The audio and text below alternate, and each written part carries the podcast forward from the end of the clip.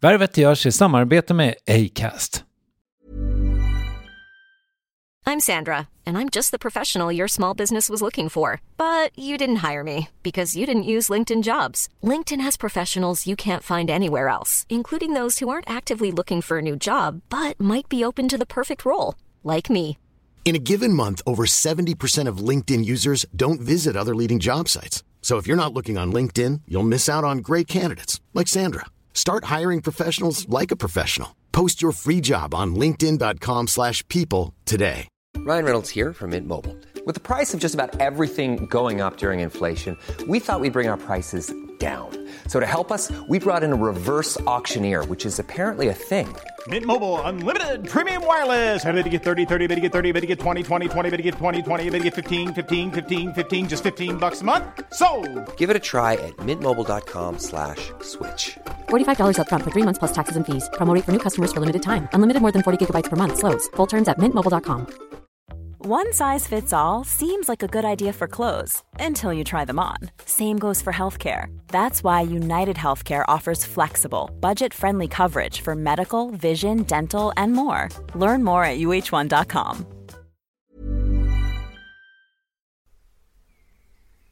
Värvet presenteras i samarbete med Nasonex, utomhusmöjliggöraren, som de inte kallar sig av någon märklig anledning. Men det är i alla fall Sveriges mest köpta antiinflammatoriska nässpray mot allergisk snuva. Och nu kommer ett litet test, så fram med papper och penna du som lyssnar, nu kör vi. Fråga 1. Vill du vara ute mer i naturen? Fråga 2. Sitter du framför en skärm lite för mycket? Fråga 3. Är du allergisk?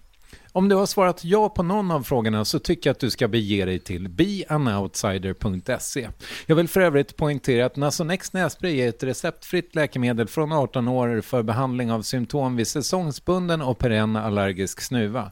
Rådfråga läkare om du är eller tror dig vara gravid eller ammar eller om du planerar att skaffa barn, har en obehandlad infektion i näsan, nyligen har genomgått en näsoperation eller har en skada i näsan. Får ingen effekt inom 14 dagar eller om du redan använder läkemedel med kortison ska du kontakta läkare. Använd ej mer än tre månader utan läkarkontakt. Stort tack Nasonex och beanoutsider.se.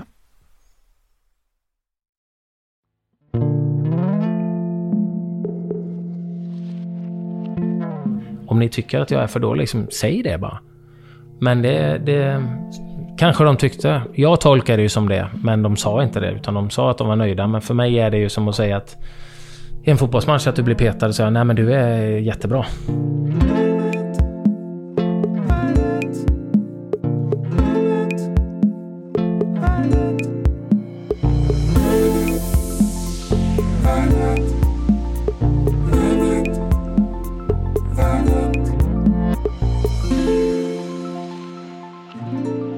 De är många, atleterna som känt sig vilsna efter karriären. Senast i förra värvet hörde vi Michel Tornéus beskriva en tomhet. Och även om det finns exempel på spelare som blivit allt från politiker, krögare, skjortentreprenörer eller begravningsentreprenörer är kanske lejonparten kvar i sporten på ett eller annat sätt. Just nu pågår fotbolls-EM och tv-studior över hela Europa befolkas av experter och kommentatorer som haft sporten som sitt levebröd. Snart 45-åriga Anders Svensson var verkligen redo att lägga av när han i oktober 2015 hörde sin sista avblåsning från planen. Man har liksom längtat till att komma ut på plan och få spela. Och sen kommer man in i paus och är vansinnig. Men eh, ja, andra halvlek nu, ja, jätte, jättelycklig att få ett sånt här slut med en seger och ännu en medalj och en, en bra chans för killarna att nå Europa nästa år. Det var eh, drömmen.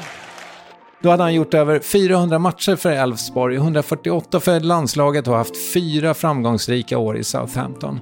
Och varför han inte deppade ihop, om det är rimliga pengar i dagens fotboll, vad han gör idag och Sveriges absolut sämsta rollspel ska avhandlas i värvet. Men vi börjar i den traumatiska inledningen på mästerskapet som pågår nu. Här är Anders Svensson.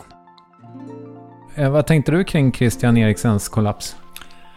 Fruktansvärd. Jag satt ju själv framför TVn och eh, såg inte duellen. Jag såg ju bara att det var... Eh, det hade varit väldigt många spelare som hade legat ner. Det hade varit lite dueller. Framförallt finländska spelare som hade legat efter dueller. Och, Och min reflektion var ju först, jaha nu ligger det någon igen. Jag såg ju inte vad som hände. Det är ju ingen kontakt överhuvudtaget har man sett efteråt. Så att jag bara, jaha, nu är det någon, vad har hänt nu? Och då så vinkar de massa, jaha, ja, de har skallat ihop med någon tänkte jag.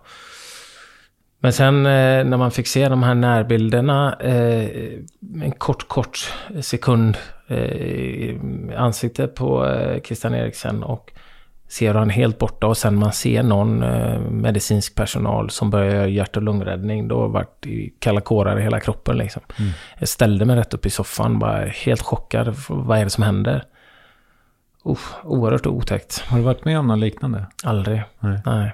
Det var, nej, jag kan inte föreställa mig hur, hur det känns för de som var där på plats eh, med den närheten. För mig var det en chock och då var jag i tv-soffan hemma. Finns det någon att klandra? Alltså skulle man ha gjort något annorlunda? Det var många som hade synpunkter på allt från bildproducenter till...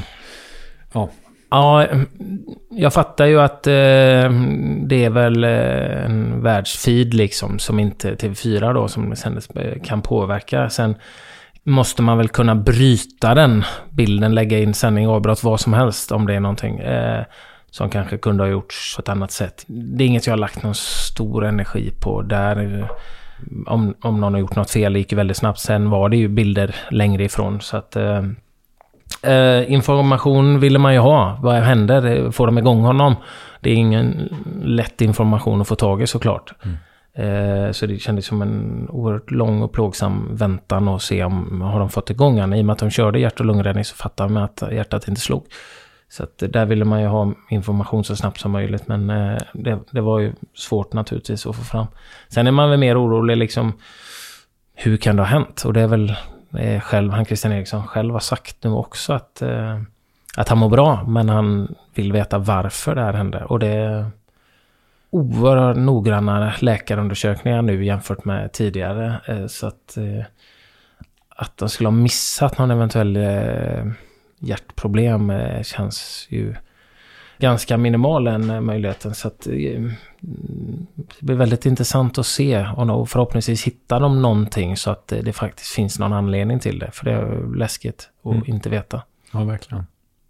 Hur är det när man är på plan och folk i ens lag liksom blir skadade? Är det Ja, nej men det... Det man, händer ju så ofta tänker jag ändå. Ja, det gör det ju. Ja, vissa skador då är allvarligare än andra såklart. Det, det här är ju en extrem situation som eh, ett brutet ben eller en knäskada och sånt kan man kanske hantera när det händer. Men det här är ju fråga om liv och död. Så att det, det är ju så mycket allvarligare, så mycket värre. Men eh, man är, blir ju oerhört sammansvetsad grupp liksom, man, eh, när man håller på med lagsport. Så det är klart att man påverkas av det eh, när det händer. Och, och eh, även som motståndare här då, fin, finska spelarna är också såklart chockade. Eh, även om man fightas mot varandra så är man ju alla människor och liksom, eh, man önskar ju ingen något sånt hemskt naturligtvis. Men eh, det är klart man har varit med om skador och det jag har väl inte varit med om någon riktigt sån enorm skada live eh, på, på en match. Där det verkligen har skrikits ut och ett ben har varit brutet och pekat åt fel håll. Jag har inte upplevt det på plats någon mm. gång. Så att, eh, jag har sluppit det, men det är klart att eh, det, det är otäckt när det händer. Du var relativt förskonad från skador generellt, eller? Ja, de här eh, stora skador när man pratar om korsband eller någon som har brutit ben eller något sånt har jag klarat mig. Jag har ju lite knäskador och... Du gjorde en stor operation efter karriären va? Ja, jag har gjort ett par operationer. Eh, och den eh, med brosk i knät bland annat. Och det gjorde jag ju efter min eh, sista match. Hade jag problem med knät igen och då fick jag operera det igen. Med brosk. Så att det, det och det innebär ju några månader bort och jag har fortfarande problem med det. Så att... Eh, men annars är det att jag har slitit av inre ledbanden i knät, vilket inte är jättebra, men det är ju ändå mildare än korsband och sådär. Så att jag, jag har varit hyfsad förskonad från skador, stora tunga skador. Men du, kan du inte berätta exakt vad du gör nu för tiden? Nu verkar det ju som att du är mycket expert, eh, alltså att du bara blir inringd på olika grejer. Ja, jag har ju varit... Eh, jag har inte haft några avtal. Jag har jobbat lite och gjort lite olika eh, kommentering. Framförallt gjorde jag väl under, på Discovery. Nu slutade jag där för, för ett tag sedan. Så att eh, nu är det ju mer, eh, ja men som SVT ringde nu och frågade om jag ville vara med i morgonsoffan eller morgonstudion. Och det blir lite sådana spontana grejer. Så det, det är egentligen ingenting som jag jobbar med. Utan det jag jobbar med och driver det är ju ett fotbollscenter som ett koncept som vi har tagit från USA eh, med individuell träning. Fokus på teknik och bollbehandling. Det är jättestort i USA och Kanada där ehm, damerna, framförallt tjejsidan i USA, är ju, de är ju världens bästa. Och jag tror, om det var när de vann VM nu sist, var det väl 8 av 11 spelare i startelvan som tränar på sådana här center i USA utanför sitt lags träning. Så det är en kompletterande träning. Och vi har öppnat det första i Europa eh, i Sverige och vi finns nu i, i Stockholm. Därav är jag mycket uppe i Stockholm och jobbar. Mm. Sickla? Precis, Sickla. Respektive någonstans i Göteborg? Ja, vi har pausat i Göteborg för eh, vi ska flytta, vi var söder om Göteborg, Kungsbacka. Vi ska flytta in till eh, Göteborg istället. Okej. Okay. Som blir lite bättre. Så att just nu är det som är öppet för tillfället är enbart det i Sickla då. Har fått känslan av att du har blött pengar så in i helvete i det här projektet? Ja, det, det har eh, kostat en del. Därav bland annat eh, medverkan i diverse tv-program som jag har tackat nej till många gånger. Mm. Eh, Let's Dance, Let's Dance tänker jag på. Vilket sen visade sig vara en fantastiskt rolig upplevelse. Men plågsamt för mig när jag inte kan någonting. Jag har väldigt svårt att utsätta mig för någonting som jag vet att jag är extremt dålig på.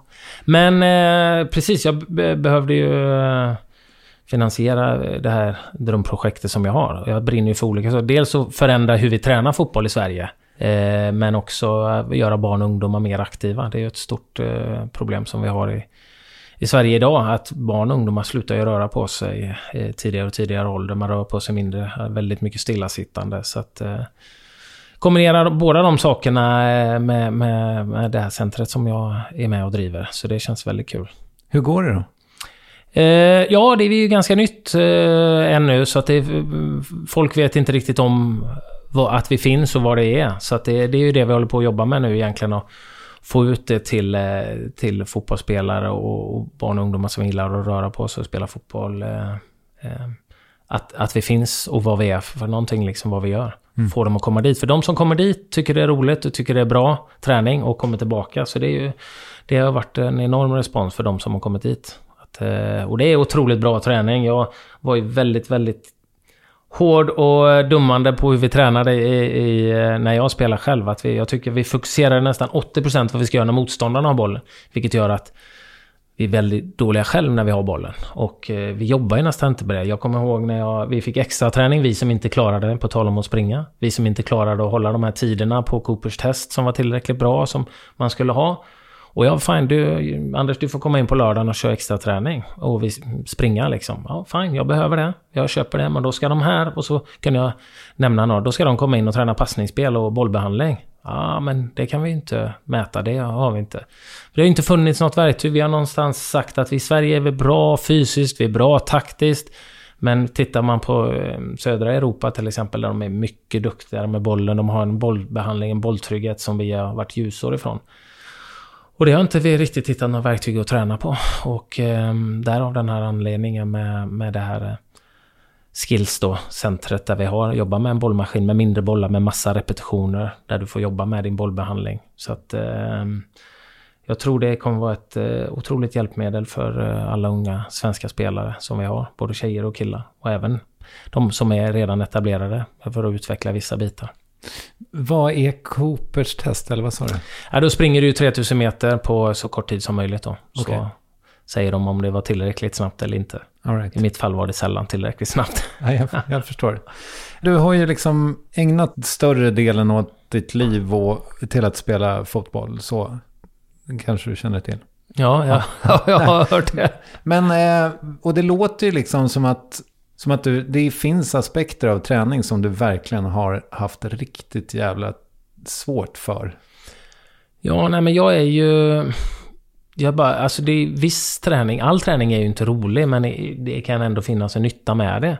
Men jag tycker vi har valt en enkel väg mycket i Sverige. Det har förändrats sen jag slutade absolut och vi är, ungdomar är bättre tekniskt för det finns ju möjligheter att titta via YouTube och klipp och internet och sånt där på andra europeiska spelare som inte fanns på min tid när jag växte upp. När man kan se saker när de gör olika finter och sånt där. Som man kan ta efter när man går till eh, fotbollsplanen i, i, liksom, i närheten och, och, och öva på. Men någonstans så har vi fokuserat i Sverige väldigt mycket på storlek, fysik, taktik, att liksom försvara oss.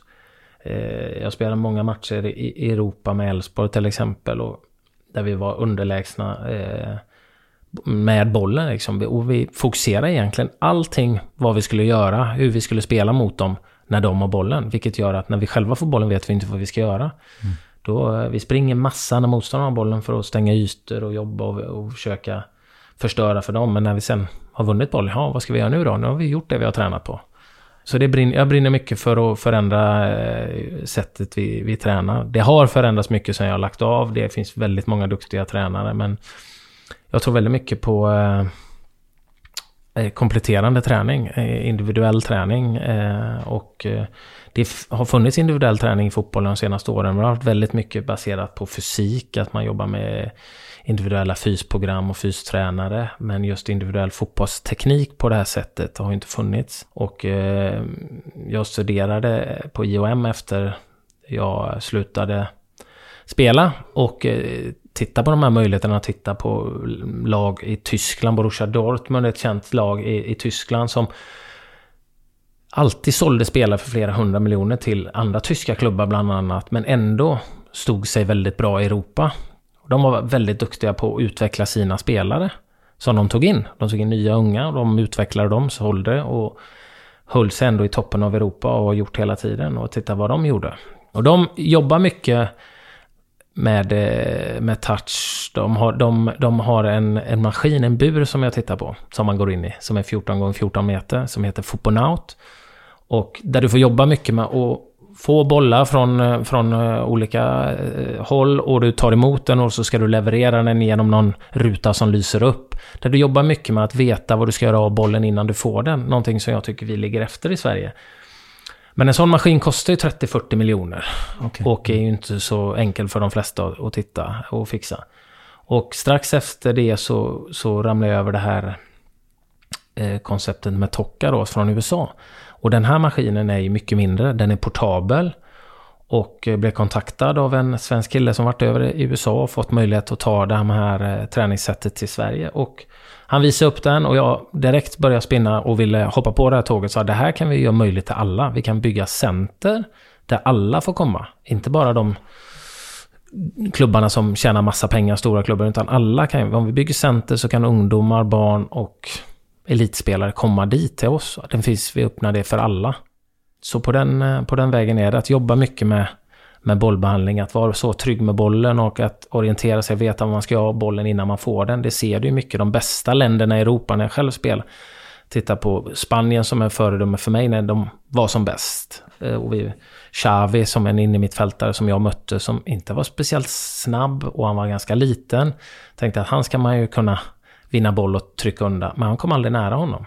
Han, han visste var jag var, eller var jag kommer ifrån. Jag flytta bollen åt ett annat håll. Alltid mot en ledig yta. Visste var han hade sina medspelare också och använde dem. Och jag har sett intervjuer med honom där han eh, blev visad den här fotbollnauten. Han sa att det här sättet som vi har jobbat med i Spanien sedan vi var tio år liksom. Men i Sverige så fokuserar vi inte så mycket på de bitarna. Fast utan en 40 miljoners maskin då? Precis. Mm. Och eh, nu har vi ett sånt verktyg. Jag hoppas verkligen att folk kommer dit och provar och ser den möjligheten som vi har öppnat här i Sickla. För det är som sagt ingenting som kan ersätta en lagträning, men vissa bitar. Du äger något slags agentur då för den här grejen? Precis, ja. det kommer från koncept som kommer från USA. Jag är en av delägarna som har tagit det till Sverige helt enkelt. Jag fattar. Så det här är din motsvarighet till eh, Martin Dahlins skjortor? Lite åt det hållet. Det här är ju lite min dröm. Förändra sättet vi tränar fotboll, men också för att få barn och ungdomar att röra på sig mer. Och då måste man ju med dagens ungdomar göra det roligt och mm. gärna lite med gamification så att eh, de, för de kan ju inte ha tråkigt en sekund barn nu för tiden. Så då. Du, är du inte lite så här, alltså jag tänker mig jag vet inte, jag tänker kanske inte på mitt liv på det sättet. Men du hade ju ändå liksom, det har ju funnits sliding doors ögonblick när du hade kunnat hamna i, kanske framförallt Spanien, hade du väl mest G med. Wow. Italien, Frankrike. Det fanns anbud liksom. Hur mycket energi har du lagt på att tänka på vad som hade hänt ifall det hade blivit så? inte mycket för att eh, älta saker på det sättet. Det är klart att eh, det är många som har fått ställt den frågan till mig. Jag har ju haft anbud från Spanien, Italien, många som tycker att det hade inte passat bättre för dig att gå till Sydeuropa istället gå, gå till England. Men alltså någonstans där hade ju pratats om att jag skulle bli proffs. Nu, nu måste du bli såld liksom. Jag hade varit bra i Allsvenskan i några år och eh, ändå hände inget. Tagit mig in liksom i landslaget och och det satte ju sig någonstans i huvudet själv liksom. Varför händer det ingenting? Duger jag inte liksom? Och sen när jag, det året jag skulle fylla 25, då kom det ju liksom två bud. Det här är klart liksom. Du mm. får du välja. Och då någonstans så ja, jag måste ta detta, annars kommer jag aldrig komma iväg. För då, eh, nu får ju folk den känslan om är 2021, men jag var ändå, skulle fylla 25. Eh, och då var, hade jag från Italien och jag hade från England. Mm. Och eh, jag är uppväxt med engelsk fotboll, gillar ju att titta på engelsk fotboll även om kanske inte känslan var att det var min typ av fotboll, utan mer fysiskt. Men eh, den klubben från Italien eh, låg ju och dansade på gränsen att åka ur högsta serien och det var ju inte jätteintressant då kände jag. Var det Verona? Precis, ja. Verona. Mm. Så eh, det ja, skulle väl avgöras i typ sista omgången eller någonting, men de ville att jag, jag sa det att jag skriver inte på någonting om ni åker ut de ville att jag skulle skriva på direkt och där bara, jag vill se liksom om det hänger kvar först. Och sen kom ju, för det budet var ju först och sen kom Southampton in. Och jag ska inte sticka under stolen, de, de betalade ju mer än dubbelt så mycket. Så att, eh, och jag kände att på den tiden så kände man eh, nästan att när man kom, kommit upp i 30 då är karriären över. Så jag visste att liksom, jag har fem år kvar liksom. Här har jag ett fyraårskontrakt riktigt bra betalt. Eh, så att eh, Sen man växte upp med engelsk fotboll och tycker liksom, det var ju det som alla kollade på i Sverige. Även om italiensk fotboll också var populär. Men det... Mm, jag kände att det var sent. Pengarna styrde mycket också. Det gjorde det. Så jag valde Southampton. Du var ju ute liksom i media någonstans när du var tillbaka i Sverige också och flörtade lite med liksom, jag menar att du skulle vilja göra typ en Chippen Wilhelmsson och hamna i Qatar eller vad fan det var. Fick du inga sådana anbud? Nej, det var ingenting som kom upp. Jag hade från USA, hade jag ett anbud. Då var jag väldigt, väldigt nära. Då jag tror det. det var... New York. New York. Hasse Backe var där. De var ju, då var det, kommer jag inte ihåg, Soler eller vad hette han? Han var sportchef eller någonting. De var ju hemma och åt middag i Göteborg.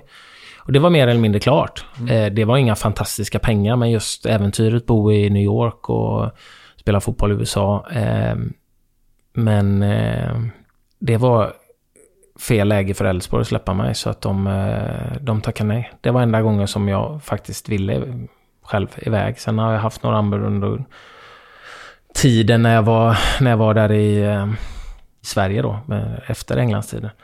Men eh, New York var det som jag nappat på. Jag hade även Indien, startade någon sån superliga.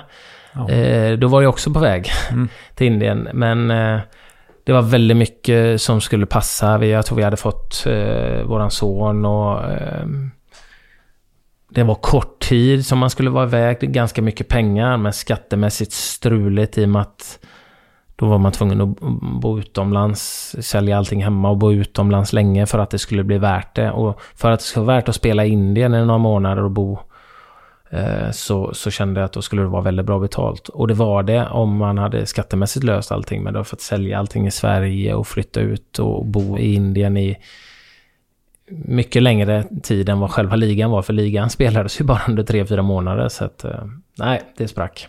Men känner du att du gjorde liksom... Att du borde ha chansat mer? Eller att du borde ha tagit flera... Gjort flera äventyr liksom? Eh, nej, alltså jag har fått uppleva mycket saker. Visst, eh, jag är impulsiv, jag är rätt hemmakär också. Så när det blev väldigt struligt sista året i England med eh, kaos i klubben med mycket skadade spelare, tränare som fick gå och det prestationsmässigt inte gick bra eh, för laget. Eh, så kände jag fan, jag är 29. Jag vill spela fotboll, det är därför liksom... Jag, jag börjar med det här för att jag älskar det och det är roligt. Jag kanske kan spela i några år till så att... Eh, då vill jag ha roligt de sista åren. Och eh, Elfsborg hade byggt nya arenor, jag pratade med dem och jag kände att jag vet, där jag har flera kompisar där. Då kommer jag ha roligt de senaste, sista åren jag spelar. Så jag bara, nej, nu bestämmer här och nu. Då, men du ska inte avvakta och se om det kommer några anbud liksom. För säsongen börjar närma sig slut. Nej, jag ska hem. Jag flyttar hem. Eh, min fru var inte supernöjd. Hon hade ju, vi hade ju träffats ett drygt år innan detta. Eh, och hon var, hade ju läst ett år i England och hon var väl lite sugen på att bo utomlands. Och, och visst, jag kunde vänta. Jag hade ju några klubbar från Spanien som, som var intresserade och skulle avvakta, avvakta bara säsongsavslutningen och sådär ville de innan de skulle sätta hur deras trupper skulle se ut till nästa säsong. Men nej. Jag bestämde mig ganska snabbt att flytta hem och eh, jag ångrar ingenting. Jag fick ju eh, uppleva två SM-guld med klubben som har liksom betytt så mycket för mig. Eh, Borås är väl också lite Sveriges San Sebastian? ja, det vet jag inte. Nej, det- det, tror jag inte, nej. San Sebastian är ju eh, objektivt sett en av de, ja, det är topp sju städer i världen tycker jag. Fy Ja. fan vilken härlig stad det är. Ja, nej, jag, eh, det, hade ju, det hade ju varit något kanske, men alltså, man vet ju inte vad som hade hänt. Hade det gått bra? Hade det funkat? Nu fick jag ju Elfsborg som har betytt väldigt mycket för mig sen jag kom dit som junior. Eh, Fick uppleva och, och vara delaktig och ta första SM-guldet på nästan 50 år liksom. Eh, så att jag har ju många fina minnen därifrån. Även om det hade varit en häftig upplevelse att spela fotboll i Spanien såklart. När jag lyssnade på intervjuer i början, alltså när du var nypensionerad så att säga, så var det ju, då lät det som att planen var att du skulle göra mycket tv. Ja, men jag hade väl precis börjat med Discovery och jobbade med... Ja, då hade vi landskamper, Sveriges lands, eh, landskamper och eh, det var även eh, Europa League. Eh, men eh, jag hade väl egentligen inte avtal eh, med dem utan det var ju mer att de ringde mig och frågade om jag ville göra jobb. Och, mm, för jag sa ju det när jag la av att nu ska jag njuta och ha egen tid. Liksom att lyxen att bestämma själv hur mycket jag vill jobba. Så jag vill inte sätta mig i några mm, avtal där att jag måste jobba då och då och då. Utan vill jag åka iväg på höstlovet med familjen så ska jag kunna göra det. Så jag hade väl inget fast avtal med dem. Och det var kanske det som blev mitt fall inom kommenteringsbranschen.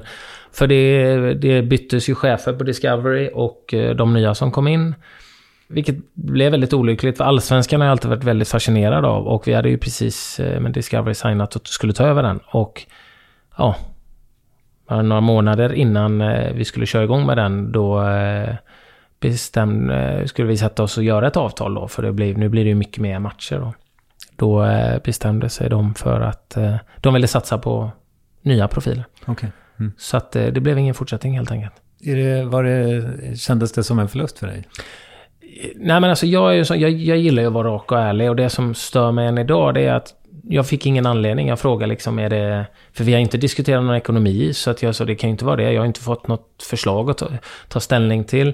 Och... Ehm, det, jag sa bara, är ni liksom missnöjda? Om jag får en fråga från andra bolag, är det någonting ni tycker jag ska jobba på? De sa att de var jättenöjda, att folk tyckte att jag, det var, att jag var bra, att det var duktigt. De hade liksom ingenting. De ville bara, vi har en möjlighet att prova lite nya och det vill vi göra. Och jag kände som en luddig förklaring. Jag, bara, jag, så, jag är en vuxen människa, ta, jag, jag, jag sa det liksom. Jag, jag, om ni tycker att jag är för dålig, liksom, säg det bara. Men det, det... Kanske de tyckte. Jag tolkar det ju som det. Men de sa inte det. Utan de sa att de var nöjda. Men för mig är det ju som att säga att... I en fotbollsmatch att du blir petad och säger nej men du är jättebra. Ja men, men du tycker att de andra är bättre. Nej nej nej nej. Men, det, det, och jag är ju från matchen liksom. Ja men vi tycker han är i bättre form nu. Vi tror på honom. Och det kan man ju bara säga. Men jag, det stör mig lite idag. Och speciellt Allsvenskan kan jag ju. Där har jag ju spelat nästan hela mitt liv.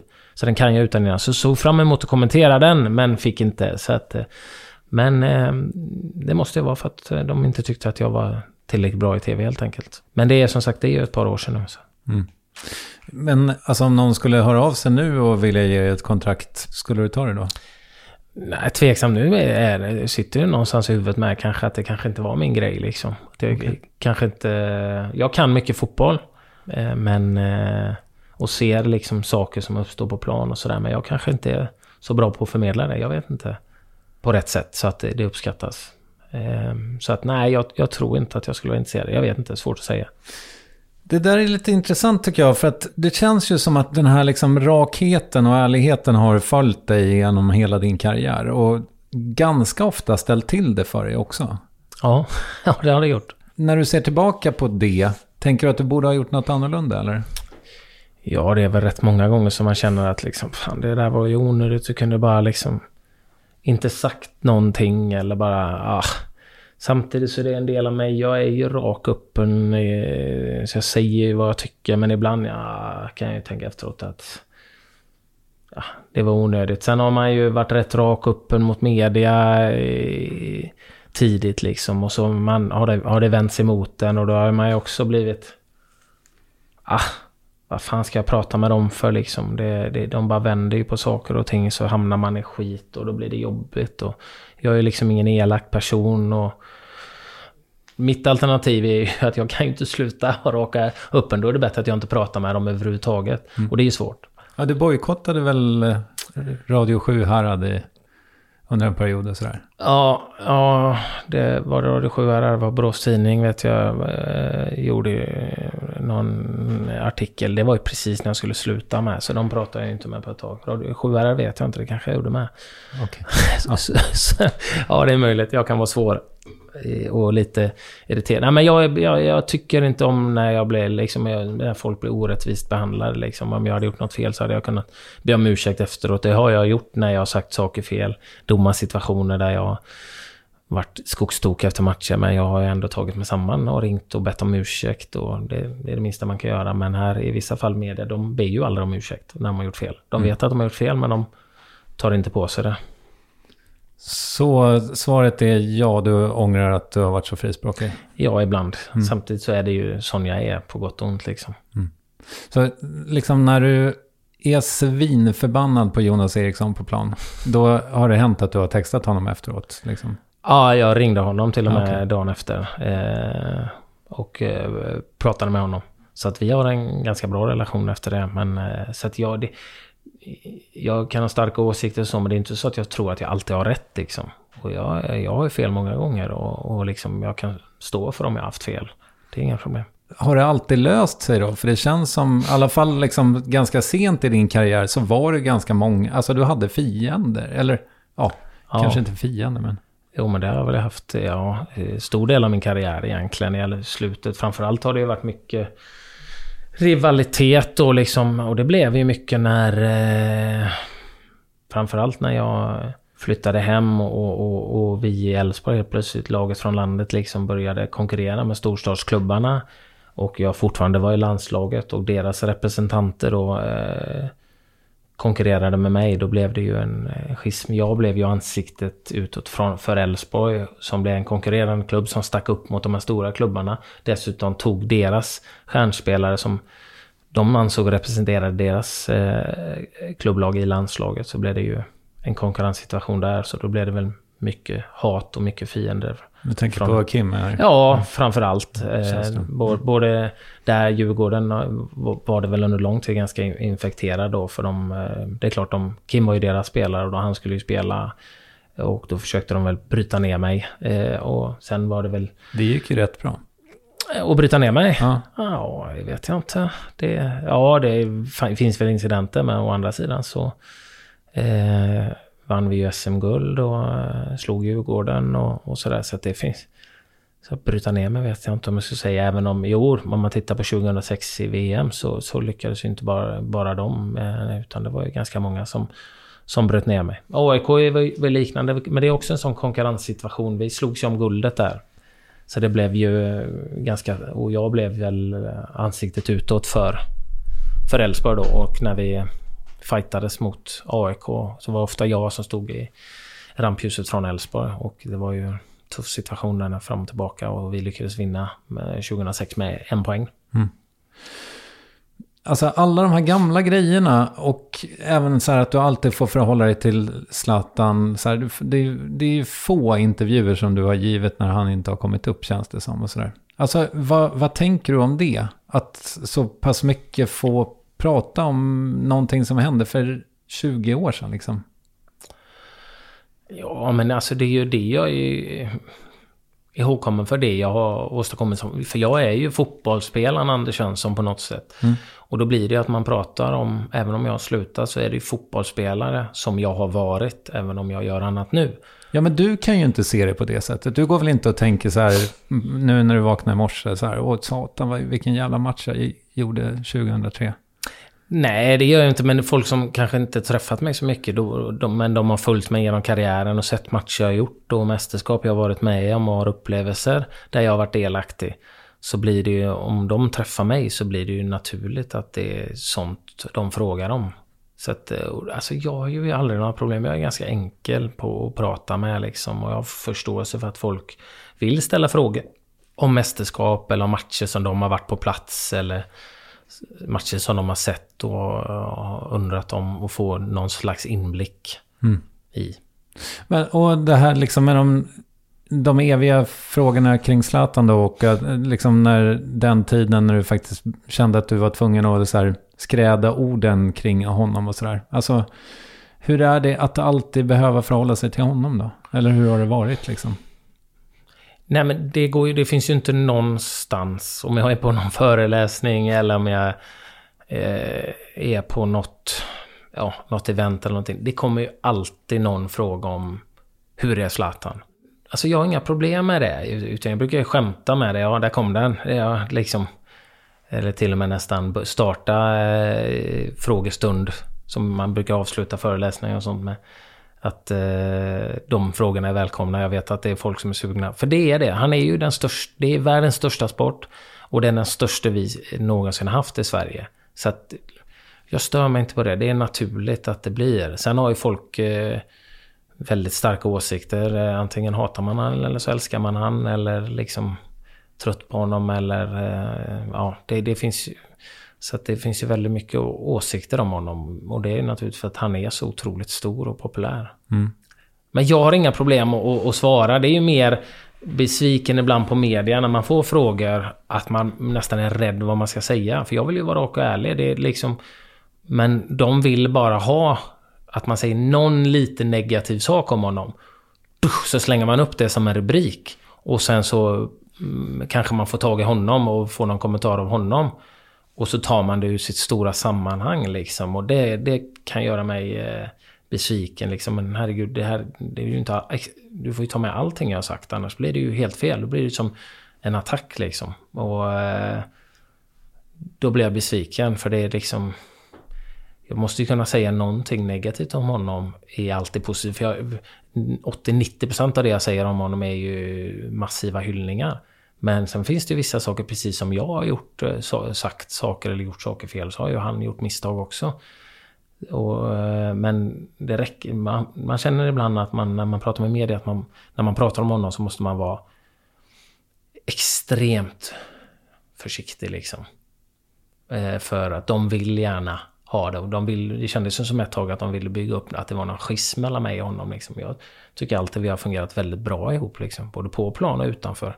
Även om inte vi har så här supernära relation så har vi alltid haft respekt för varandra och behandlat varandra och trivs rätt bra. Trivs väldigt bra på plan ihop liksom. Jag kan ju känna sådär, alltså det är väl någon person i mitt liv som jag känner sådär Ja, fast den där personen kan jag faktiskt klara mig utan resten av mitt liv. Det skulle vara ganska gött. Men i övrigt så har jag ganska svårt att gå, liksom, ifall det finns någon schism sådär, att låta den vara bara. Då vill jag gärna reda ut det. Mm. Har du varit likadan? Eller har du, ja men vi konstaterade för en stund sedan att du har gjort det ovän med en och annan under karriären. Men det har ju, det, att jag har varit ovän så är det ju mer för att jag är driven till att vinna. Och de håller på något annat lag. Så att det är liksom inga, jag har inga direkta ovänner liksom som spelare och sånt där. Utan tränare? Då, nej, jag har väl haft starka åsikter och det har varit diskussioner. Men jag har ju träffat tränare efteråt. Liksom det har ju målats upp en jätteschism mellan mig och Erik Hamrén till exempel flera gånger. Jag träffade han nu i veckan på han bor ju väldigt nära mig så vi träffades på eh, driving range på golfbanan. Han är ju där väldigt ofta och är duktig och jag tänkte jag skulle börja spela golf igen nu när jag har lite mer tid. Så att vi stod och pratade länge, eh, han och jag där. Så att eh, Sen kan vi tycka olika om, om saker och ting och sådär. Men jag har jättemycket respekt för honom. Han har gjort fantastiskt mycket bra. Sen var vi inte överens om allting och, och, och sådär. Men det är inte så att vi är ovänner och inte kan pratas. Jag menar, jag kramar ju om honom när jag träffar honom. Så det, det, det är väldigt mycket som blir förstorat liksom. Och det är inga spelare som du har liksom groll med? Nej, eh, inte, inte, inte vad jag vet i alla fall. Mm. Eh, och jag tror liksom, som många spelare, man går in, det pratades om Sebastian Larsson nu eh, häromdagen som är en väldigt god vän till mig. Han är ju också det. Han är ju en person på plan för han vill vinna till varje pris. Och då, han behöver inte liksom få några nya vänner i motståndarlaget så. Och då är man ju... Han klagar ju mer än jag på domslut och, och situationer men eh, sen är han världens snällaste utanför. Och jag tror att folk har en bild när de har mött mig men får en annan bild när de, eh, de har mött mig på plan men när de träffar mig annars. Liksom. Men jag vill ju vinna, jag vill ju bästa för mitt, min klubb och mitt lag. Och då gör jag allt jag kan. Utan att bryta några lagar såklart.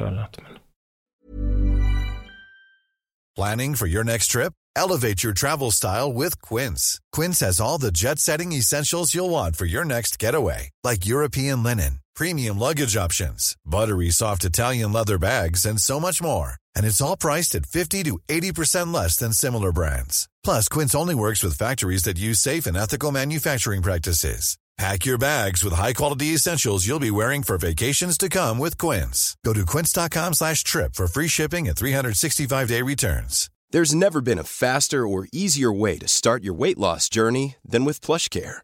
PlushCare accepts most insurance plans and gives you online access to board-certified physicians who can prescribe FDA-approved weight loss medications like Wigovi and Zepbound for those who qualify. Take charge of your health and speak with a board-certified physician about a weight loss plan that's right for you. Get started today at plushcare.com slash weight loss. That's plushcare.com slash weight loss. plushcare.com slash weight loss. Hey, it's Ryan Reynolds, and I'm here with Keith, co-star of my upcoming film, If, only in theaters May 17th. Do you want to tell people the big news? All right, I'll do. Sign up now and you'll get unlimited for $15 a month in six months of Paramount Plus Essential Plan on us. Mintmobile.com slash switch. Upfront payment of $45 equivalent to $15 per month. Unlimited over 40 gigabytes per month. Face lower speeds. Videos at 480p. Active Mint customers by 531.24 get six months of Paramount Plus Essential Plan. Auto renews after six months. Offer ends May 31st, 2024. Separate Paramount Plus registration required. Terms and conditions apply if rated PG. Yes, ny sponsor. Värvet presenteras i samarbete med Svea Bank. Och jag menar inte att ta ner stämningen, men dessvärre är ju lågkonjunkturen här, vilket innebär att de flesta branscher har det tufft och också väldigt många privatpersoner. Jag vet själv vad det är att ha en trasslig privatekonomi. Det var struligt i många år för mig och låg ofta post i hallen med trista logotyper i ena hörnet och jag hade också i flera års tid ett helt gäng betalningsanmärkningar. Och tyvärr är det nog många som har det svårt att få ihop till räkningarna just nu, som har hamnat i ekonomiskt trubbel. Och det är här Svea Bank kan kliva in med något som kallas skuldfinansiering.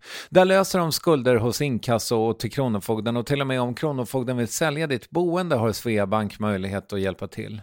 I den här tjänsten får du en personlig handläggare som gör en grundlig genomgång av din ekonomiska situation, de tar kontakt med dina kreditgivare och när ett lån beviljats löser de dina skulder skulder åt dig och samla dem i ett enda lån med en avbetalningsplan som din ekonomi klarar av.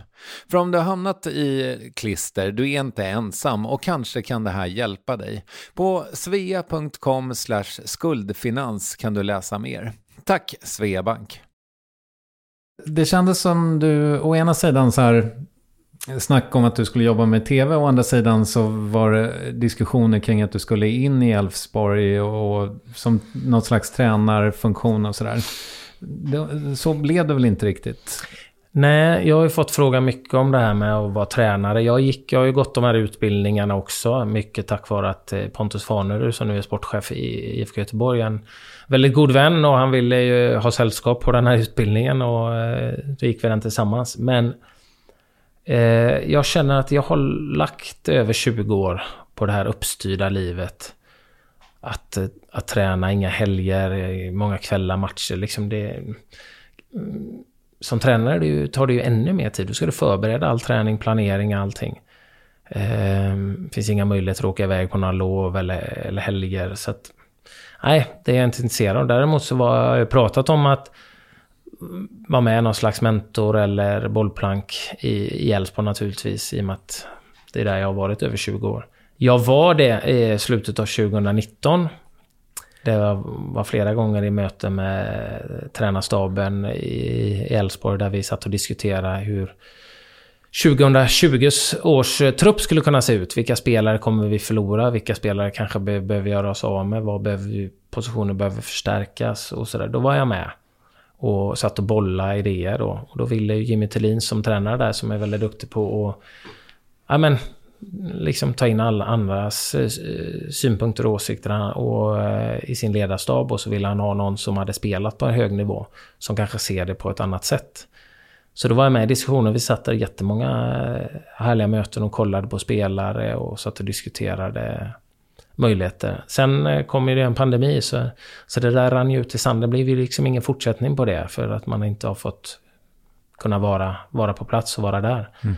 Det var väldigt roligt att vara med och sitta i de diskussionerna. Eh, så att, eh, men det, det, var ju liksom inget jobb, det var ju ingen ersättning heller. Så att, eh, men det var roligt att vara involverad. Jag kan ju mycket fotboll, jag gillar fotboll. Och jag har mycket åsikter om fotboll och hur man kan träna annorlunda och hur man kan för, förbättra sig och förändra sig. Så att, eh, men just nu har jag inga, det har inte blivit och det, det kanske, det var en start där 2019 men sen så har det ju hänt väldigt mycket det senaste ett och ett halvt året som har försvårat de möjligheterna och plus att jag då har lagt väldigt, väldigt mycket tid på mitt eh, egna projekt då. Mm. Men eh, du stänger inga dörrar åt det hållet liksom? Att på något sätt vara lite mer en, ja, vad ska man säga, maktfaktor i svensk fotboll? Nej, det gör jag inte. Jag hoppas ju att kunna bidra till eh, svensk fotbolls utveckling med, med mitt eh, träningscenter. Eh, och jag hoppas vi ska öppna flera center i, i Sverige. Men framförallt så en lyx för mig som jag skaffat mig, som jag ser som en lyx för mig efter eh, de här åren och ändå varit ganska smart med pengar eh, när jag känner att, att jag kan styra över min egna tid. Vill jag vara ledig och vara med familjen så kan jag vara det. Och det är ju svårt gå in som tränare eller någonting. För då är du väldigt bunden. Mm. Poj pojklag då? Är du... Jag är tränare för min sons ja, det är lag. Det. det är jag. Så att, eh, och det tar ganska mycket tid och det är en, en utmaning. är det. Hur är han som spelare? Eh, han är lika tjurig som jag, vilket kan vara bra tecken. Eh, om man jag gillar ju det här att vara dålig förlorare, bara man omvandlar den till rätt energi. Liksom. Att okej, okay, nu förlorar jag, liksom, du knyter näven och skittjurig, men jag vill spela igen. Som var jag, jag förlorar på träning, jag kunde inte acceptera det. Ja, men jag spelar igen. Ja, men träningen är slut. Nej, vi ska fortsätta träna, jag ska spela igen. Så det var ju min drivkraft som gjorde att jag blev så pass bra som jag blev. Så att eh, jag hoppas att han kan omvandla den här eh, tjurigheten till eh, energi. Då, mm. då kan det bli bra. Han... Eh, han älskar fotboll. Framförallt det jag gillar mest nu är att han... Är, han liksom har kommit hem från, han kommer inte hem från skolan utan han sticker direkt till fotbollsplan. De är 8-10 kompisar varje dag. Jag får ju dra hemma på kvällen liksom. Och det påminner om när man själv var liten. Det här spontanspelandet är ju den bästa träningen du kan ha. För det är ju så många klubbar som tränar fyra, fem gånger i veckan när de är tio år och sliter ut dem i för tidig ålder liksom. Och det är ju, det är ju ett problem som vi har i, i svensk fotboll tycker jag. Att vi, det blir för allvarligt för tidigt. Och liksom, det, varför ska de vara bäst när de är 10 år? Liksom? De kommer ju vara helt slut mentalt när de är 17. Eh, det där förstår jag mig inte på. Spontanfotboll med glädjen i den här åldern är ju helt fantastisk. Det är också någonting som vi vill få till vårt center, liksom, att folk ska komma dit spontant och liksom ha roligt och, och träna med glädje. Och, det, det har man ju märkt de 8-10 som är, eh, är på fotbollsplan varje dag. De har ju en enorm utveckling. Samtidigt som det är inget uppstyrt, ingen press, utan det är ren glädje för sporten. Liksom.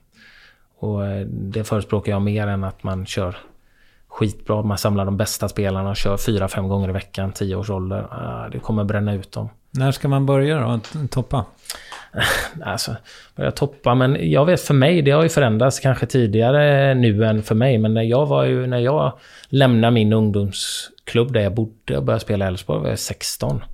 Eh, nu är det ju, nu lämnar de ju när de är 7, 8, 9, 10 år liksom. Vilket jag tycker är vansinnigt. Jag menar, vi har ju spelare själva där i min förening som har lämnat. Och Ska de gå och åka in till Göteborg, in till centrum och spela i någon av de stora klubbarna? Ja, de får spela med... Där alla, de har bara ett lag. Det är bara tio spelare typ. Och alla är bra. Medan vi har 41 och vi har 6-7 stycken som kanske inte kan någonting. Men som älskar fotboll och är där. Och det blir väldigt pusslande för att få ihop träningar och övningar. Men de här, okej okay, ska du åka in 30 minuter till träningen, kör en och en halv timmes jättebra träning tre eller fyra gånger i veckan, men du tappar den här spontaniteten och vänskapen med dina klasskompisar. Nej. Jag har, inget, jag har inget svar på det, men jag tror inte det är rätt väg att gå. Jag vet själv lag som jag spelade mot när jag var liten, som vann allt i Göteborg. Vi hade ganska bra lag i lilla Gullaren när jag spelade, men det var ett lag i Göteborg som vann allt. De var super, superbra.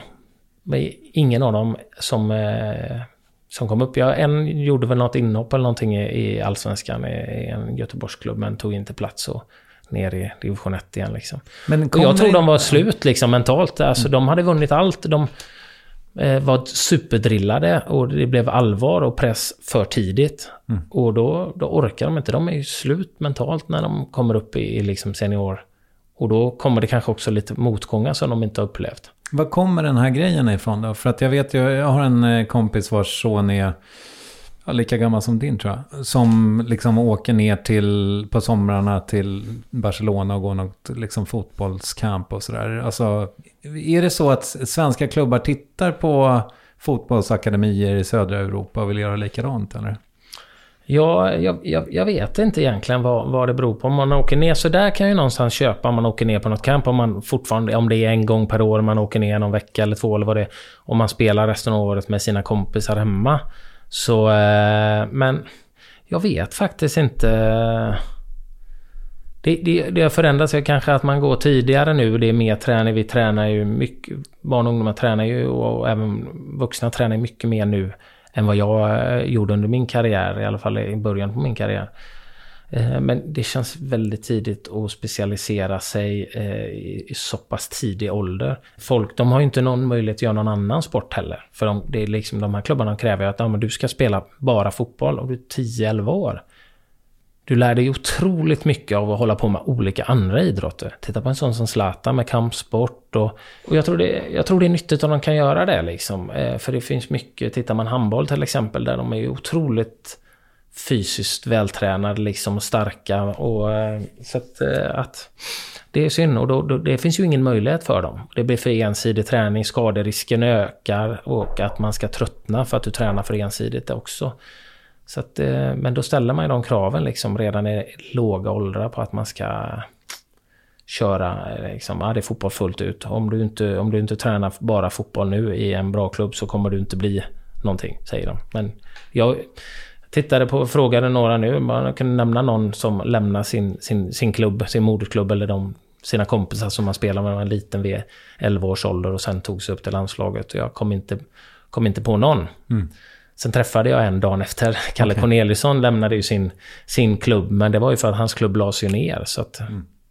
Nej, jag är, jag är skeptisk till det. det var det inte Mellberg som började spela fotboll när han var typ 15 eller 16? Han var ju jävel på tennis vet jag. Okay. Olof spelade ju tennis eh, och var otroligt duktig. Eh, så jag vet inte om han till och med...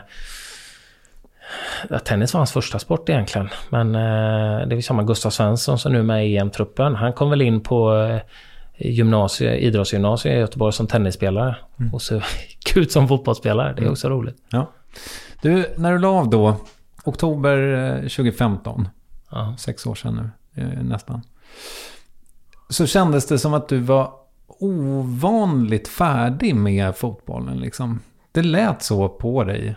Det här var liksom någonting som du verkligen hade övervägt. Mm. Och att du, var, att du var klar.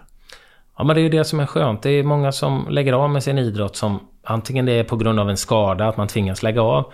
Eller att man inte riktigt hänger med längre då. Att, och det kan, det kan vara jobbigt, framförallt det med skada, att du måste sluta tidigare än vad du själv vill. Mm. Uh, jag hade ju turen att få faktiskt uh, klara mig från skador som tvingar mig att lägga av. Jag höll också den uh, tillräckligt hög nivå för att spela hela tiden. Och mycket, min styrka var ju, satt ju i min spelförståelse och och huvudet liksom, hjärnan att hitta lösningar. Vilket gjorde att den blev ju inte sämre utan snarare bättre för varje år. Det var ju mer hur kroppen klarade att hänga med vad huvudet tänkte och de lösningarna huvudet hade. Men jag var färdig kände jag för att jag märkte sista året att jag såg fram emot andra saker mer än själva matcher och fotboll. Och då kände jag motivationen är inte där. kulmen av det var ju nästan när Andreas Granqvist skulle gifta sig. Och jag försökte ta en varning för att bli avstängd för att gå på eh, bröllopet. Och vi skulle möta IFK Göteborg borta. Vilket var en stor rivalmatch. Och går man hellre på ett bröllop eh, än att spela match mot IFK Göteborg, då är det någonting som inte är där. Så där och då nästan blev det, fan, det här, det här är färdigt liksom. Mm. Jag är färdig. Kom du iväg på bröllopet? Nej, helt otroligt nog så var det, vi mötte Örebro hemma. Och jag vet att Granqvist han, han ringde mig efteråt. Vad håller du på med? Han och hans pappa satt och kollade bara. Som, hur, får du, hur kan han inte få varning? Jag försökte med allt. Vi mötte Örebro borta. Jag vet att jag fällde Gerzic, eh, deras lagkapten. Som jag ändå känner. Vi har ju varit på landslagssamlingar ihop liksom. Jag fällde honom liksom bakifrån. Han sa vad gör du liksom? Nej, fan. Försök få varning. Kom bollen, han skulle lägga upp den. Jag slog undan bollen. Mm. Och detta var en ny domare. Han är ju etablerad nu. Jag tror det var Glenn Nyberg som var domare. Och någonstans hade väl jag kanske respekt och status hos att jag ändå hade, jag spelade i landslaget och jag var liksom en hög profil i Allsvenskan. Så det var ju mer att, nej slut, sluta med det där. Men vad fan, ge mig ett gult kort då! Men jag fick inte det. Så att eh, det blev istället att vi fick spela matchen eh, borta mot IFK Göteborg. Min fru var nere på bröllopet och hade ordnat med bil som stod parkerad eh, vid Gamla Ullevi. Vi förlorar med 1-0. Jag eh, spelar mittback och eh, är högst delaktig i baklängesmålet. Eh, Vansinnig, slänger ur mig, springer ut efter matchen. Möter någon supporter i IFK som slänger, säger något, käftar med någon som jag brukar.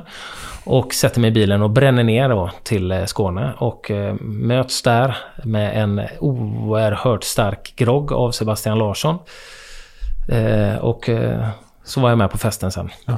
Okay. Så att jag hade, men jag hade spelat in någon, eh, någon hälsning, eh, videohälsning som jag hade gjort i veckan innan. Och så, så att jag fick vara delaktig där. Men sen så... Jag kom ner så jag var med på festen och eh, fick lida för det dagen efter. Han du duscha? ja, han duschade. Jag var oerhört snabb ja. och arg efter matchen då. Ja. Förlust och att jag dessutom, mitt fel att vi förlorade. Ja, fy fan vad tråkigt. Men det, det, känns som att många av dina kollegor, liksom just som du kanske är inne på lite, när man lägger av, att man faktiskt går in i en rätt djup kris. För att det är så jävla annorlunda liv. Hade du någonting sånt? Men lite grann kanske att eh, man har ändå stått i centrum eh, mycket och fått mycket uppmärksamhet och bekräftelse för att man är duktig på någonting som folk tittar på. Och det är klart att när det är plötsligt så är det ju andra spelare det pratas om och man är i liksom periferin liksom man har ja, i historien och det men lite kanske man eh, omedvetet, jag trodde det skulle vara, tänkte att det skulle vara skönt att slippa det här rampljuset lite så. Men det är någonstans som man har varit i det så hade väl kanske en period där jag kände att jag saknade det liksom att få bekräftelse av att man var duktig och sådär. Så det var väl vissa perioder som man kände liksom att Fan, det har varit rätt kul och varit uppmärksammad och uppskattad liksom för att man har varit bra på någonting. Och nu är det ju med. Så att, men eh, ja, det, det, växte väl bort. Men det var väl en period därefter som var ändå en omställning från att vara i händelsernas centrum liksom hela tiden, varje vecka, till att inte vara det alls. Och liksom, alltså gick du, ner, gick du in i någon slags depression eller? Nej, det skulle jag inte säga. Det var mer bara att eh, man pratade hemma lite om det. Jag kände, åh sådär. Det, det, men jag ska inte säga att jag gick in i någon depression direkt. Utan jag har väl hanterat det relativt bra. Men det är klart att det blir en omställning. Man har levt ett, ett helt liv liksom. Där man har, jag och min fotboll har varit det liksom i centrum hela tiden. Ja, som har varit, det, det har varit så jävla inrutat också, mm. tänker jag. Men fanns det någon sån eh, gentemot din fru, liksom att så här, okej, okay, nu har det varit jag som har varit i centrum i 15 år. Mm. Eller något, 10. Ja, vi har varit tillsammans i 17 år. Ja, och när du la av då så hade ni varit ja, ihop? 10, 11, 11 år. Ja. 11 år. Så nu har det varit jag som eh, bestämmer i 10 år. Nu, nu är det din tur. Var, har, var det någon sån liksom? Nej, men jag... Egentligen, vi... vi eh, egentligen så är det väl... Eh, ja, tycker ändå att hon har kunnat göra det hon har velat. Vi har ju löst det. Om hon har velat. Hon har ju utbildat sig och hon har, de jobb hon har haft. Och, så att hon... Eh, har inte behövt rätta sig sådär extremt mycket. Och så fick vi ju barn rätt, sent, liksom eh, 2010. Så att då egentligen de sista, sista fem åren kanske, då blev det ju tuffare. För det är klart att eh, det var ju svårt för mig att vara pappaledig liksom. Och, och eh, samtidigt som jag har mycket tid hemma. Jag spelade i Sverige. Men jag var ju, det är klart att det var vissa perioder jag var borta. Så det blev ju tungt ansvar då för henne med barn. Men det var, det var ju inte under så lång tid ändå. Så... Eh, som, det, var, det är ju fem år som vi hade barn liksom. Som jag spelade fortfarande. Så att, eh, då, då blev det ju mer tungt och mer ansvar för henne där hon fick eh, var den. För det var ju svårt för mig att liksom, ja men ringer de från förskolan liksom. Ja det är svårt för mig att åka från, från träning. Det var ju någon som, att då fick hon åka. Så då fick ju hon eh, kanske ge upp mer då. Men det, jag tycker ändå att hon har kunnat göra och leva och göra de sakerna som hon har velat.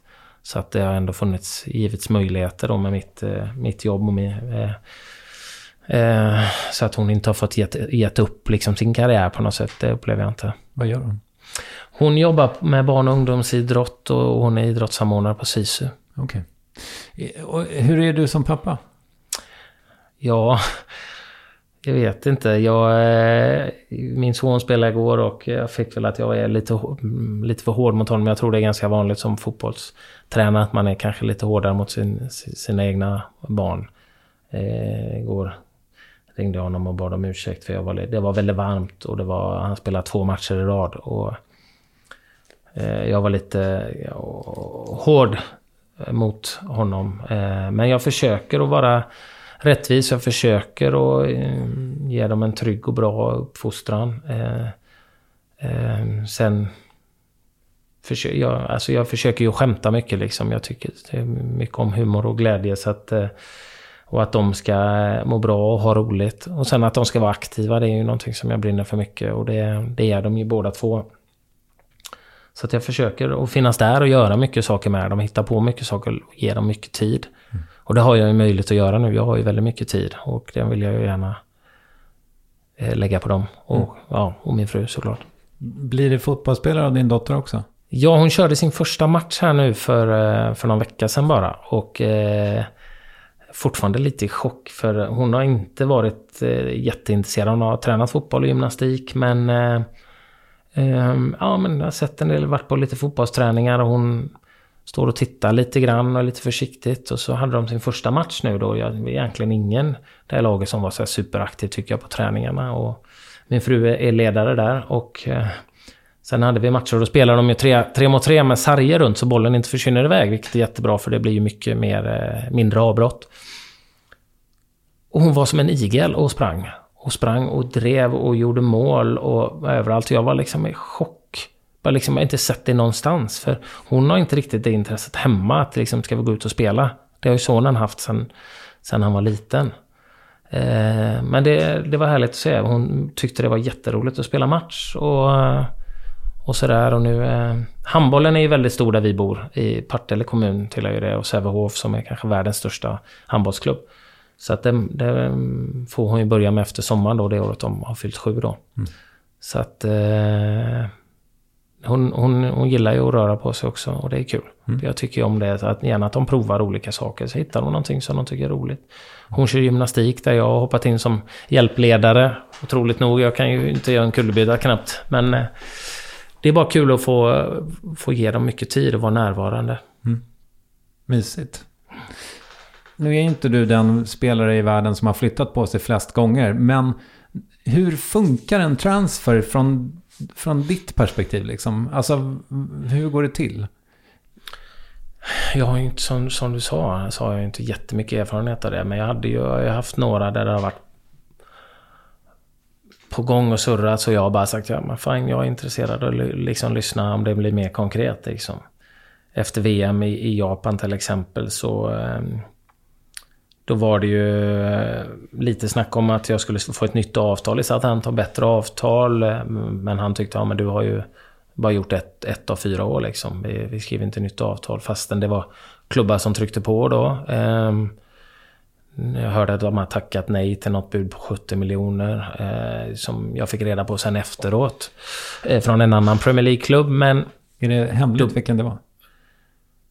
Nej, jag tror de som hade lagt ett bud eh, som jag aldrig fått bekräftat det var Middlesbrough. Okej. Och eh, de var ju kända för att betala hutlösa löner för att det var ingen som ville bo där. Aha, okej. Eh, Men de hade ju några brassar, Juninho, en liten brasse som var där och Ravanelli. och det. Så de fick ju stora spelare men de betalade ju fantastiska summor i löner då. Sen var det ju en klubb som gick, har gått ut för efter det men så att eh, det, det, det kom väl lite, sen kom ju det här med Barcelona upp som jag trodde var ett skämt liksom från början men visade sig vara väldigt eh, seriöst och noggrant och då det är ju liksom inget som jag kan påverka mer än så att det fick ju min agent och de sköta diskussionerna kring det. Så att eh, så det är ju mer när det liksom brinner till, när det blir lite mer allvar att då får man ju ta en diskussion, är det här rätt liksom? Och det hade jag ju bland annat när jag kom hem, när jag spelade hemma, när vi hade vunnit guld direkt efter 2006.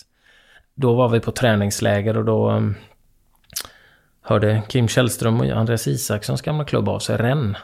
Och eh, ja, de ville ha mig.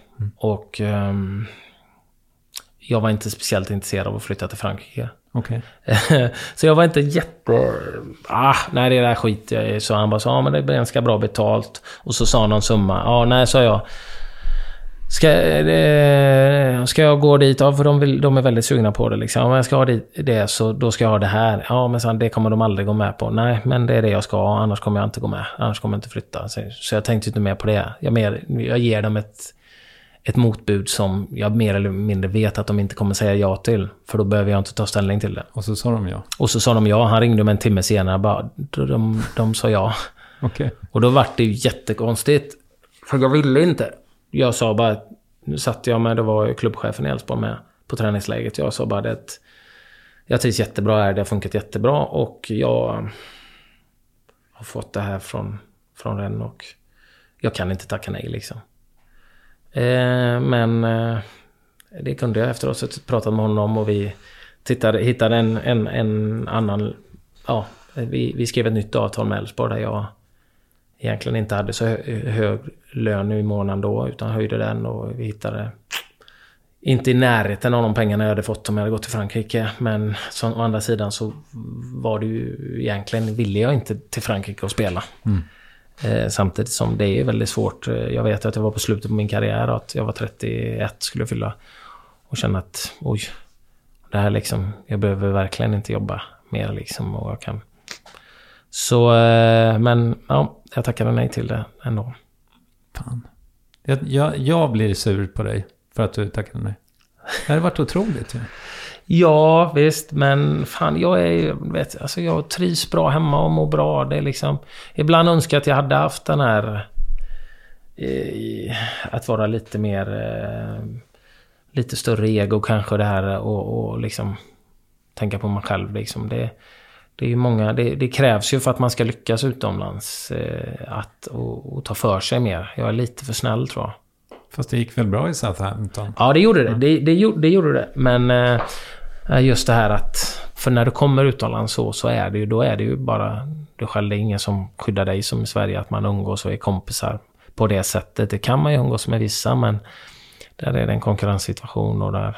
Det är ingen som kommer hjälpa dig att bli bra liksom. Alltså det här med de ohemula pengarna som du nämnde nu. Är det, är det rimligt mycket pengar? I fotbollsbranschen? Nej, det är väl... Men det är ju... Det är ju lite så som marknaden som styr. Jag menar, tittar du TV-pengarna är ju helt enorma för fotbollen. Och framförallt om du tittar i England är det ju gigantiska belopp. Och det är klart att det... Det vet ju spelarna om, att det är de som, som, eh, är, de som är skådespelarna. Liksom, det är de som spelar. Och de får ju ersättning därefter. Eh, så att, eh, men när man tittar på lönerna nu i England jämfört med när jag spelade. Så är det ju en enorm skillnad. Och så kan man titta när jag spelade kontra till exempel Glenn Hysén då som kanske inte kunde få pengar och, och, och, och spara så man kunde leva på resten av sitt liv. Nu räcker det ju egentligen med nästan ett år så är du hemma i England. För snittlönen är så otroligt hög. Ibland så blir man, man tänker det är ju spelare där i engelska ligan som, som eh, det Det är en viss typ av fotboll där, men de hade ju inte tagit plats i, i, i de bästa lagen i Allsvenskan. Och, men de tjänar tio gånger så mycket som en allsvensk, de bästa allsvenska spelarna. Och då blir man bara... Vad gör det med sporten då? Att det är så mycket pengar? Ja, ja nej, men det blir ju...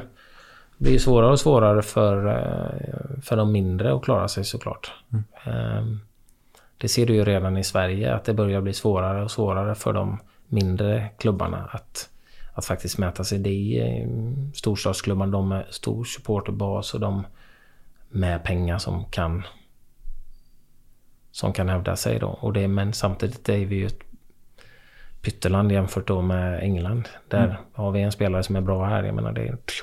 Eh, som man ser, här kommer bli någonting. Den är ju inte kvar liksom i Sverige över 2021. Sen är den borta.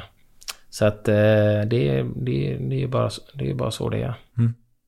Nu är det dags för eh, frågor du inte fått förut. Och det här är då Sveriges sämsta rollspel som kommer här. Du vaknar en morgon, har bara ett par strumpor. Det står wasted på den ena och talent på den andra. Vad gör du?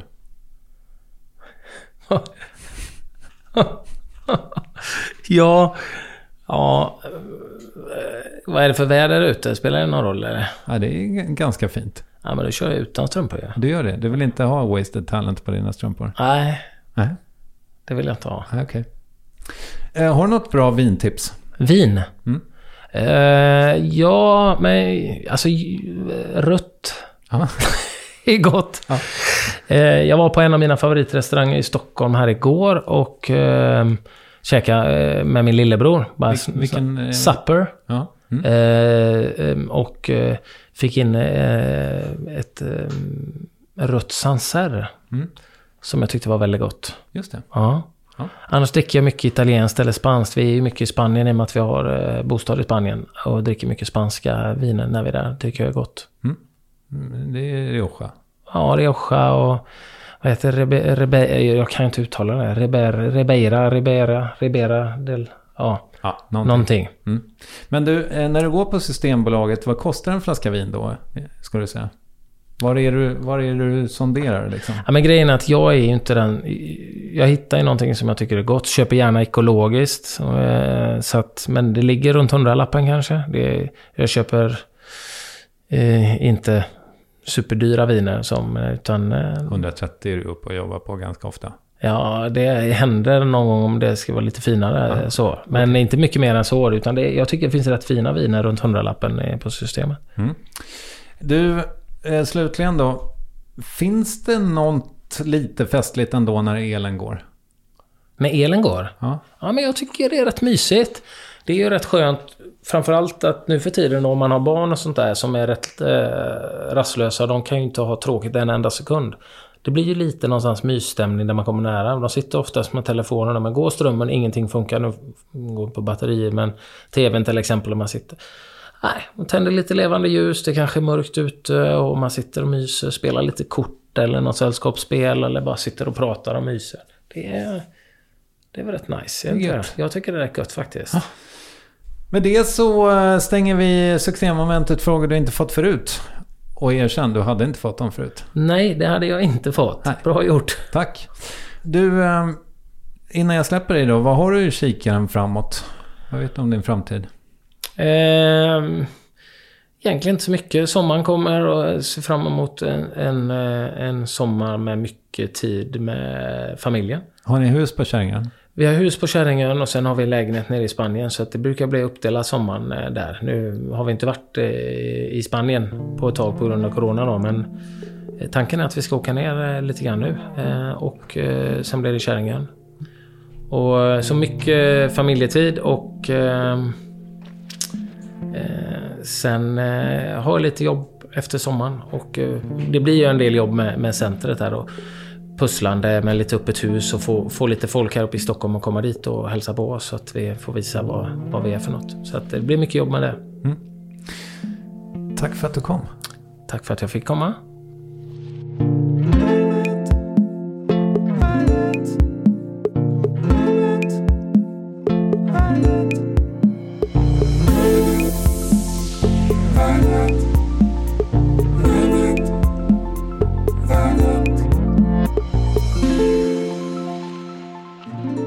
Konstaterade efter intervjun att det kanske är den första längre med Anders Svensson där ök eller smeknamnet Taco eller Taco-Anders inte kom upp överhuvudtaget. Också ett sätt för ett poddavsnitt att bli historiskt.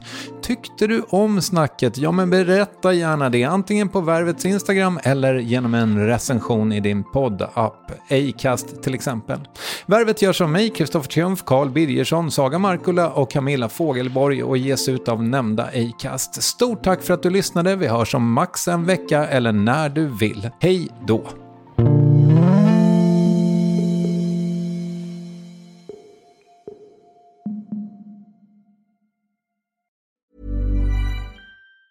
Even on a budget, quality is non-negotiable. That's why Quince is the place to score high-end essentials at 50 to 80% less than similar brands. Get your hands on buttery soft cashmere sweaters from just 60 bucks, Italian leather jackets, and so much more. And the best part about Quince, they exclusively partner with factories committed to safe, ethical, and responsible manufacturing. Elevate your style without the elevated price tag with Quince. Go to quince.com slash upgrade for free shipping and 365-day returns.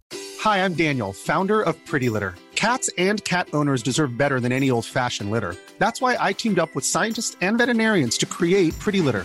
Its innovative crystal formula has superior odor control and weighs up to 80% less than clay litter. Pretty Litter even monitors health by changing colors to help detect early signs of potential illness. It's the world's smartest kitty litter. Go to prettylitter.com and use code ACAST for 20% off your first order and a free cat toy. Terms and conditions apply. See site for details.